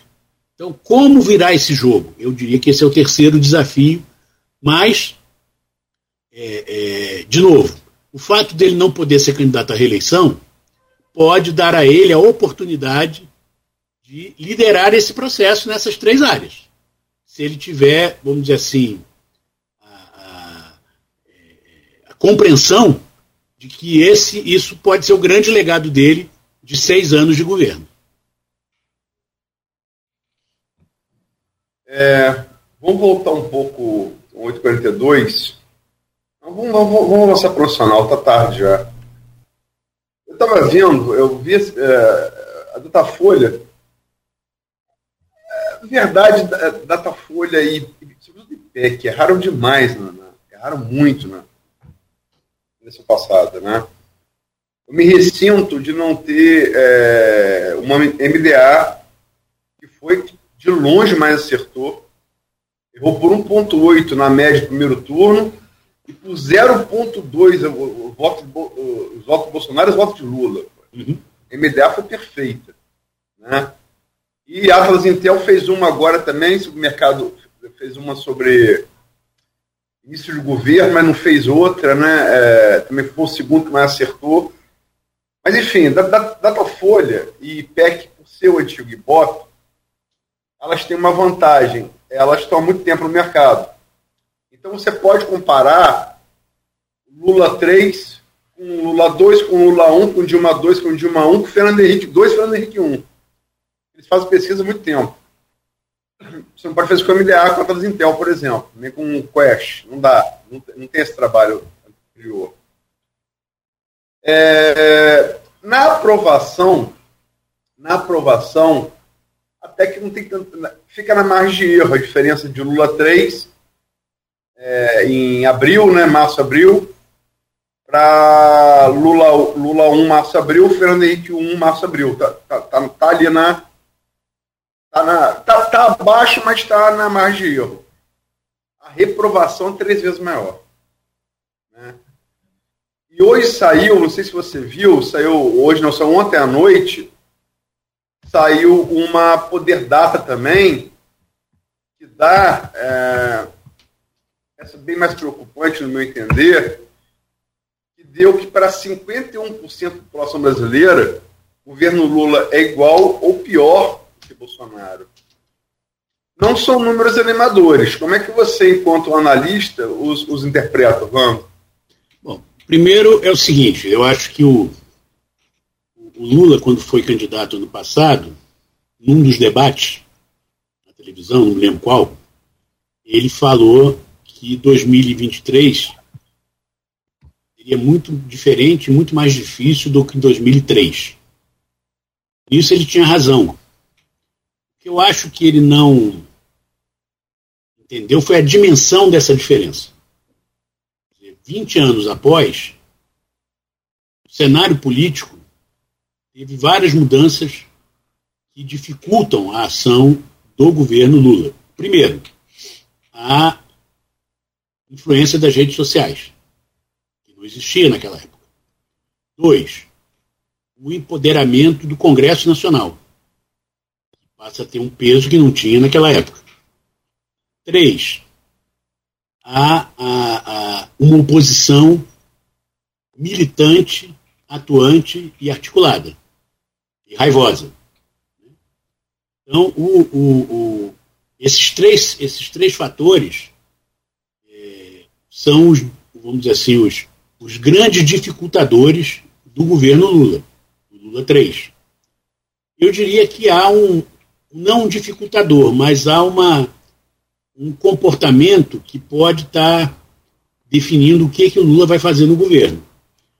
É, eu fiquei analisando os pronunciamentos do Lula desde o do discurso da vitória no hotel, dia da eleição, dia 31 de outubro, um discurso lido, escrito, em que ele reconhecia que não era uma vitória dele e do PT, mas era uma vitória bem mais ampla, que na realidade era um não ao protofascismo, um não ao retrocesso. É, mas o discurso dele na Paulista, na mesma noite, já foi um pouco diferente. Aí você tem o discurso do Congresso Nacional, no dia da posse, lido, que eu achei mais parecido com o da Paulista, e, em compensação, o discurso no parlatório mais parecido com o do hotel. É, é, é, paradoxalmente, porque no parlatório não foi lido e era para, vamos dizer assim, para os apoiadores que estavam lá.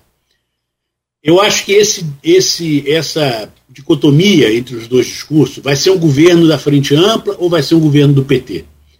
Eu acho que o Lula tem se convencido, e não sei se vai ser definitivo, mas hoje é, todas as, todos os posicionamentos dele estão indicando que ele está optando por manter, a, a, com foco em 2026, manter o discurso anti-Bolsonaro, dele, dele não ser um olhar para frente, mas olhar mais pelo retrovisor. Em que sentido? Olha, eu estou aqui para fazer aquilo que eu prometi na campanha: colocar o pobre no orçamento, recuperar, defender a democracia e tal. Mas olha, eu sou quem pode fazer isso, porque se não for eu, vai voltar o demo na cabeça dele.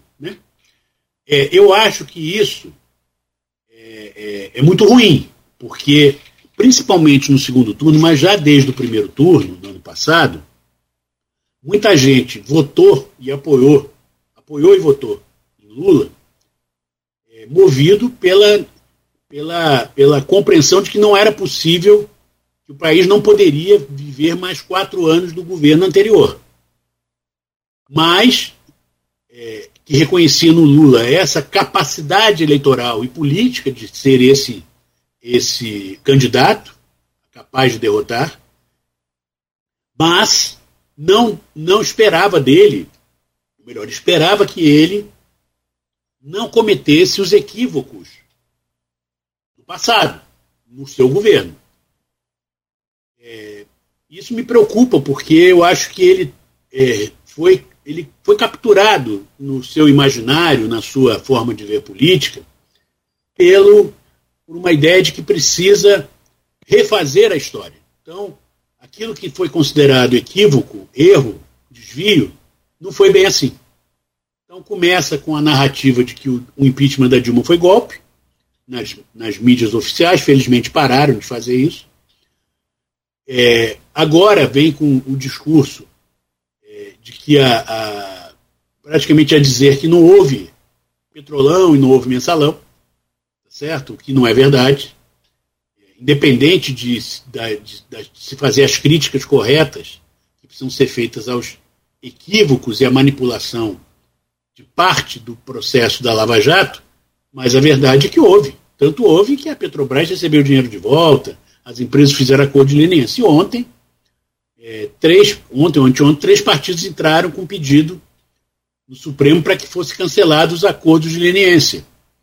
E o dinheiro então, é, isso, essa, essa, essa forma de olhar o processo político pode nos levar a 2026 a uma situação em que a extrema-direita consiga narrativa, articulação e voto suficiente para retornar ao poder, o que seria uma tragédia.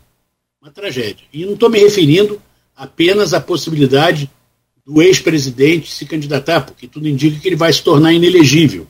Mas na extrema-direita mesmo. É só ver o que está acontecendo em Israel, que é o país, que é uma democracia histórica naquele lugar ali, complicadíssimo, aquele território, que é o Oriente Médio, e que o Netanyahu, o Bibi, está querendo é, solapar a democracia, como fez Orban na Hungria, como fez Putin, na, que nunca houve uma democracia na Rússia, mas enfim, fez essa mudança na Rússia, como outros estão tentando fazer, como Trump tentou fazer nos Estados Unidos, ou seja, nós não podemos permitir isso. Eu acho que esse discurso, essa, esse comportamento que o Lula tem adotado no governo, comportamento político, em que pese todas as decisões corretas, a questão da, da, da, do enfrentamento do, do, da crise dos Yanomami, a recuperação do Ministério da Cultura, a recuperação da Lei Rouanet, o Ministério dos Direitos Humanos, tudo isso é correto e, é, e, é e tem que ser saudado. Mas a questão é que a diretriz política que está comandando a, a, me parece ser a de apostar em tornar os, os adversários da extrema-direita no Brasil, os defensores da democracia, que não sejam petistas ou, pro, ou do campo do petismo, reféns do Lula em 2026, reféns do PT em 2026. E pode ser que isso não aconteça. Então, 51% da população não aprovar e considerar o governo pior, não é nada assustador no sentido de, de, nada surpreendente, que eu quero dizer, porque é o resultado da eleição. Nós estamos há quatro, seis meses da eleição. Foi 51, foi 50,9 a 49,8, se não me engano. É isso. Poderia, poderia ter sido poderia ter sido o contrário, né? Então é, é, há, uma, há uma, você viu que teve recentemente aquela, aquele tweet do Paulo Coelho, né? Se dizendo arrependido. É, é não acho que, as, que, as, que exista hoje uma maioria como Paulo Coelho, porque a memória dos danos que o governo anterior fez e provocou à democracia ainda estão muito vivos na memória, né? ainda estão muito vivos entre nós. Mas esse capital político que o Lula amealhou, principalmente no segundo turno, eu acho que ele pode jogar, acabar jogando fora em função dessa perspectiva. Lula é um animal político genial, ele é um, uma figura indiscutivelmente brilhante do ponto de vista político. É compreensível que ele traga consigo um ranço, mas a gente precisava menos desse ranço e mais do comportamento pacificador de um Mandela. Certo? E acho que, infelizmente, nós não estamos diante dessa possibilidade a cada dia que passa. Umas coisas são 8h53, vou fazer a última intervenção para a gente partir para o final. É... A semana retrasada, eu estava Nogueira, Rosinha foi passada retrasada, foi retrasada. A semana retrasada, a aprovação das contas de Rosinha, é, foi também uma semana desastrosa de declarações de Lula, né? Desastrosa. Eu confesso a você que também é comum, da, independente de gostar ou não da pessoa, mas acho que a inteligência política de Lula é algo inegável. Eu vi algumas declarações que eu, eu, eu não acreditei. Eu não falou isso, não. Aí fui, fui, fui dar um contexto. Não é possível ele ter falado a Lava Jato é, é, foi é, invenção da CIA. É, não dá para falar que Sérgio Moro, embora tenha cometido todos os erros que cometeu na condição da Lava Jato, é, não, não estivesse sendo ameaçado é, por decisões acertadas que tomou contra o ministro Bolsonaro, de isolamento de líder do PCC, você tem gravação da Polícia Federal, na gestão dele, Lula, com Flávio Dino à frente da, da Polícia Federal, com Andrei à frente da Polícia Federal, é, é, campanando Sérgio Moro, a esposa, filho e tal, dizer que aquilo é armação de Moro, eu fiquei assim, eu, eu não estou acreditando no que eu estou vendo. É, pergunto eu a você, a última pergunta, e é uma aflição também, né? É, Lula. É, é, é, isso é um trauma da prisão, 570 dias. É, isso talvez seja a perda de figuras que tinham ascendência sobre ele, como Zé Dirceu, que se apequenou, Genuíno, que se apequenou, Palocci, que o delatou, o Chiquem, que morreu. Não tem mais essa figura. Lula, cala a boca, para de falar merda. Né? É, não tem mais essa figura. Ou o Lula simplesmente envelheceu? Ou é um somatório desses fatores? Como é que você, como é que você vê? Não, eu não, eu não acho que, que possa ser creditado a idade do Lula. Né? O Lula está lúcido, o Lula continua sabendo o que faz. Ele não está fazendo por, por engano. Acho sim que existe uma mágoa. Isso eu, eu brincava alguns amigos dizendo o seguinte: que o, Lula falava assim: Eu não estou com raiva, eu não estou com rancor.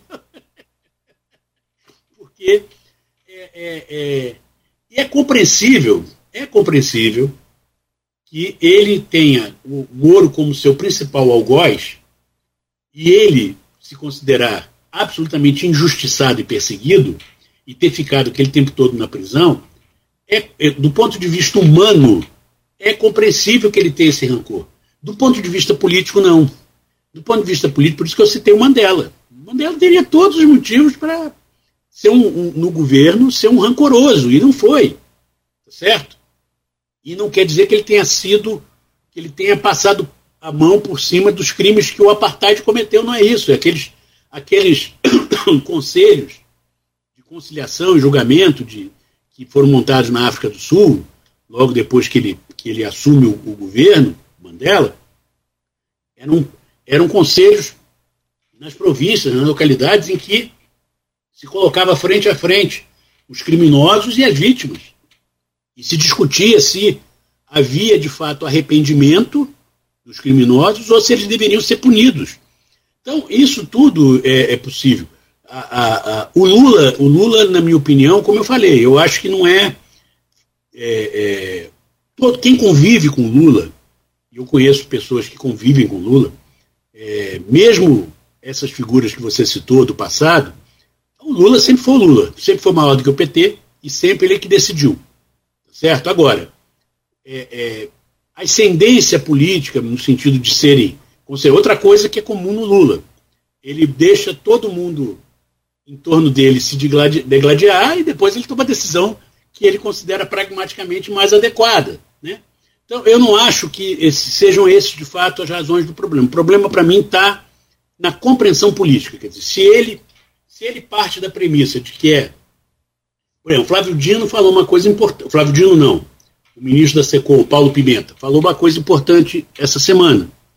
É, eles estão de olho naqueles que consideram o governo do Lula regular que os que são é, apoiadores do ex-presidente radicais não vão vir de jeito nenhum, é uma outra bolha. Os que já apoiam dificilmente vão deixar de apoiar, os que são que consideram ótimo o governo. Então ele precisa pegar esse regular. O, o problema é o seguinte: como capturar isso? É, dizer, é apostando na radicalização contra o bolsonarismo ou apostando num governo de frente ampla?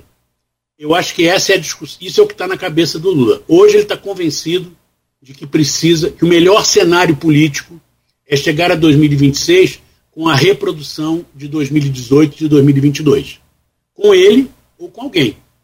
E eu não descarto a hipótese dele, apesar dele chegar em 2026 com 81 anos, se não me engano, eu não descarto a hipótese dele ser candidato à reeleição, dependendo de como esteja o governo dele certo? Mas mesmo que não seja ele o candidato à reeleição, ele caminhando nessa direção que ele está apontando hoje, ele vai querer que em 2018 tenha já no primeiro turno o segundo turno de 2018 e 2022.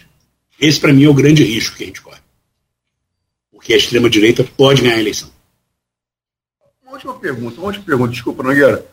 a gente fala de extrema direita Desculpa, Pedro, se for conversar mesmo todos os temas que nós temos, esse momento todo do Brasil, essa coisa toda é, do arcabouço fiscal, que você não é, gosta. Desse... É, se for falar do 8 de janeiro, vamos ficar aqui até meio que vocês, o Orlando, tem não, conteúdo. A última pergunta, mas não, não, é, é, aí eu quero, quero ser justo. Né? É, se espera é, o papel de, de que pergunta isenção. A última pergunta. Você está falando tempo da extrema-direita. Nesse, nesse barco extrema-direita. Bolsonaro deve ser considerado elegível agora. Dá, dá para escolher, dá escolher motivo, né?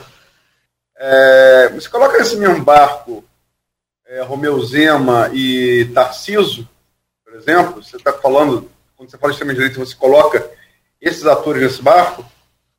Olha, eu diria o seguinte: se você pegar o perfil político desses dois que você citou, não dá para dizer que eles são de extrema-direita, mas eu diria que eles é, se rendem à extrema-direita por interesses eleitorais. E aí, uma campanha eleitoral com eles dois, eles vão procurar ser, serem, cada um deles, o representante legítimo, o os herdeiros do bolsonarismo. Então, eu acho que, nesse sentido, é um risco uh, eles serem os mesmo sendo eles os candidatos, mesmo os considerando, dando, dando, dando direito à dúvida de serem ou não de extrema-direita, mas eles vão representar esse espectro político. E aí é, é, é muito ruim, porque não é só a figura do Bolsonaro, é o que, que representa em termos de programa de ação de governo. Né? Eu acho que é, é, aí é que mora o perigo, realmente. Enfim. Mas nem tudo que o governo Lula faz é, significa que merecedor de aplauso, não é isso. Mas a discussão é: nós vamos continuar sendo reféns dessa dicotomia ou não? É, há quem aposte nisso. Por exemplo, tem gente que diz que não pode ter oposição ao governo Lula fora do bolsonarismo porque enfraquece o governo Lula. E aí? Está todo mundo obrigado a, a ficar refém da liderança do Lula? Eu acho que não é bem assim. A defesa da democracia não pode se resumir a apoiar o governo Lula. Perfeito, Orlando. São nove horas e três minutos. Vamos só para a gente fechar, já coloquei lá o, o, link da inscrição no seminário de boas práticas de governança, que vai acontecer agora nos dias 11 e 12 no Rio de Janeiro. É, destacar aí alguma outro canal que você queira, algum convite para os secretários municipais aqui dessas regiões onde a gente tem o, o alcance do sinal da Folha FM, que Samã, São da Barra, São Francisco, São Fidélis, Cardoso Talva, enfim, é, fique à vontade para fazer o convite e ressaltar a importância desse evento que tem o apoio do, do Grupo Folha da Manhã de Comunicação, Rolando. É, é, muito obrigado, Cláudio e a Luiz, pela oportunidade. É sempre bom estar aqui com vocês, batendo papo sobre política. E, e no caso do seminário, é, é, importante ressaltar, eu tenho ressaltado isso porque não é, não é pouca coisa. A Prefeitura do Rio resolveu ajudar a construir ações de integração com o Estado. Então, essa Secretaria de Integração Metropolitana, cujo secretário é o Aquiles, é, ela foi criada no final de 2021 e ela tem esse objetivo. Então, em 2022, eles fizeram um edital. É, esse edital foi aberto, foi público. A minha empresa participou com esse projeto, que felizmente foi selecionado. Então, hoje, o seminário que vai acontecer dias 11 e 12, aqui na Biblioteca Parque Estadual, ele conta, só é possível, ele só está existindo porque a Prefeitura do Rio e a Secretaria de Integração Metropolitana com o Integra Rio estão patrocinando. Eu quero agradecer aqui de público essa oportunidade, dizer que agradecer também o apoio institucional que o Grupo Folha da Manhã, que a Secretaria Estadual de Cultura estão dando para o evento. Isso tudo ajuda a que a gente faça desse evento um resultado que a gente espera e que deixa um legado. As inscrições podem ser feitas no link que o, o Cláudio já disponibilizou. É, eu o, o se, se no, no, site da, da, da, da, Folha puder também apresentar a arte desse, desse evento com um link para inscrição, já está bem, bem concorrido. É, mas eu prefiro que tenha fila na porta do que um auditório vazio. Então nós já temos quase 300 pessoas inscritas, inclusive muita gente da região norte e noroeste, tá certo? Tem gente de Cardoso, tem gente de Samã, tem gente de Campos, tem gente de São Fidélis é, ligada à gestão pública. Muitos estudantes universitários, tá certo, que também estão se inscrevendo. É um, eu acho que vai ser muito legal. Quero muito agradecer essa participação e esse apoio de vocês mais uma vez e me colocar à disposição para quando vocês acharem que vale a pena trocar ideias com esse maluco aqui, 65 anos, é só chamar que a gente vem. Nada. Vai, vai ser aonde? Em qual local no Rio? Desculpa. Biblioteca Parque Estadual, na Avenida Presidente Vargas, 1261. Pertinho do metrô Presidente Vargas. No coração, perto ali do Campo né? de Santana, Praça da República. Tá certo? É. Dia 11, na parte da tarde, de 14 às 18, com três painéis: Educação Básica, Mobilidade Urbana e Integração Metropolitana. Uhum. E dia 12, quarta-feira de manhã, com painel Meio Ambiente e Clima, de 10 a meio-dia e na parte da tarde com dois painéis: população em situação de rua e cultura ótimo. na periferia e no interior. Ótimo, ótimo. Desejo a você, meu caro Orlando, toda a sorte né, e sucesso aí no evento, que deixe realmente esse legado para a gente aqui, para todo o estado, para outros estados, como você falou, vem né, especialistas também de São Paulo, né, é, é, pessoas capacitadas que estão buscando esse diálogo para encontrar a solução para esse vários problemas, esses talvez os mais importantes, principalmente neste momento agora. Meu caro é, Orlando Tomé, por, por enquanto, então, eu te agradeço e desejo sorte mais uma vez. Muito obrigado. Um grande abraço para você, para os ouvintes, para os espectadores aí do, do programa. Perfeito. Aloysio Abreu Barbosa, mais uma vez, obrigado. Hoje é quinta-feira, dia 6 de abril, fechamos a, a semana por aqui, amanhã feriado. Né? É, hoje com direito a homenagem e muito justa ao Noronha. Você me permite, são nove sete, não dá tempo não, mas só contar como que eu conheci Noronha, rapidinho, 30 segundos. Orlando e Aloysio, é, durante um, um, período eu ia a Macaé, o Grupo Folha da Manhã tem a, a Rádio Macaé, que antes era a AM 820, hoje, graças a Deus, migrada para FM também, é a Hits FM. E teve um período que eu ia toda semana a Macaé. Pelo menos uma, uma vez por semana, se não duas. É, e nessas idas e vindas a Macaé, o motorista era nosso querido, saudoso seu Léo. Léo um ícone aí né, da, da, da Folha também. E aí, rapaz, eu me lembro que nesses 200 quilômetros entre ida e volta, seguramente ele me chamava mais de 200 vezes de Noronha. Ô Noronha, ô Noronha. Eu falei, seu Léo, quem é Noronha? Porque eu não sou, eu sou Nogueira. Ah, não, é Nogueira. E aí depois eu tive o prazer de conhecer o João Noronha, aqui na, na Folha, trabalhando ainda, né, fazendo seus trabalhos ali na Folha. E eu falei, rapaz, você deve gostar muito desse tal de Noronha, porque você me chama de Noronha o tempo todo. E olha, a coisa se repetia né, durante o, as viagens todas. Saudade do seu Léo, e agora né, nos despedimos aí do, do verdadeiro e autêntico Noronha, como a Luísa já disse aqui. Então fica registrado aí os nossos sentimentos e pesares a todos os familiares. É você, Aloysio. Obrigado por essa semana, obrigado por hoje também. Tá, eu acho que o microfone está fechado. Obrigado. Hum. É porque eu estou com obra aqui no. Toda hum. hora que passa um som mais, mais agudo, eu tenho que tirar. Desculpe.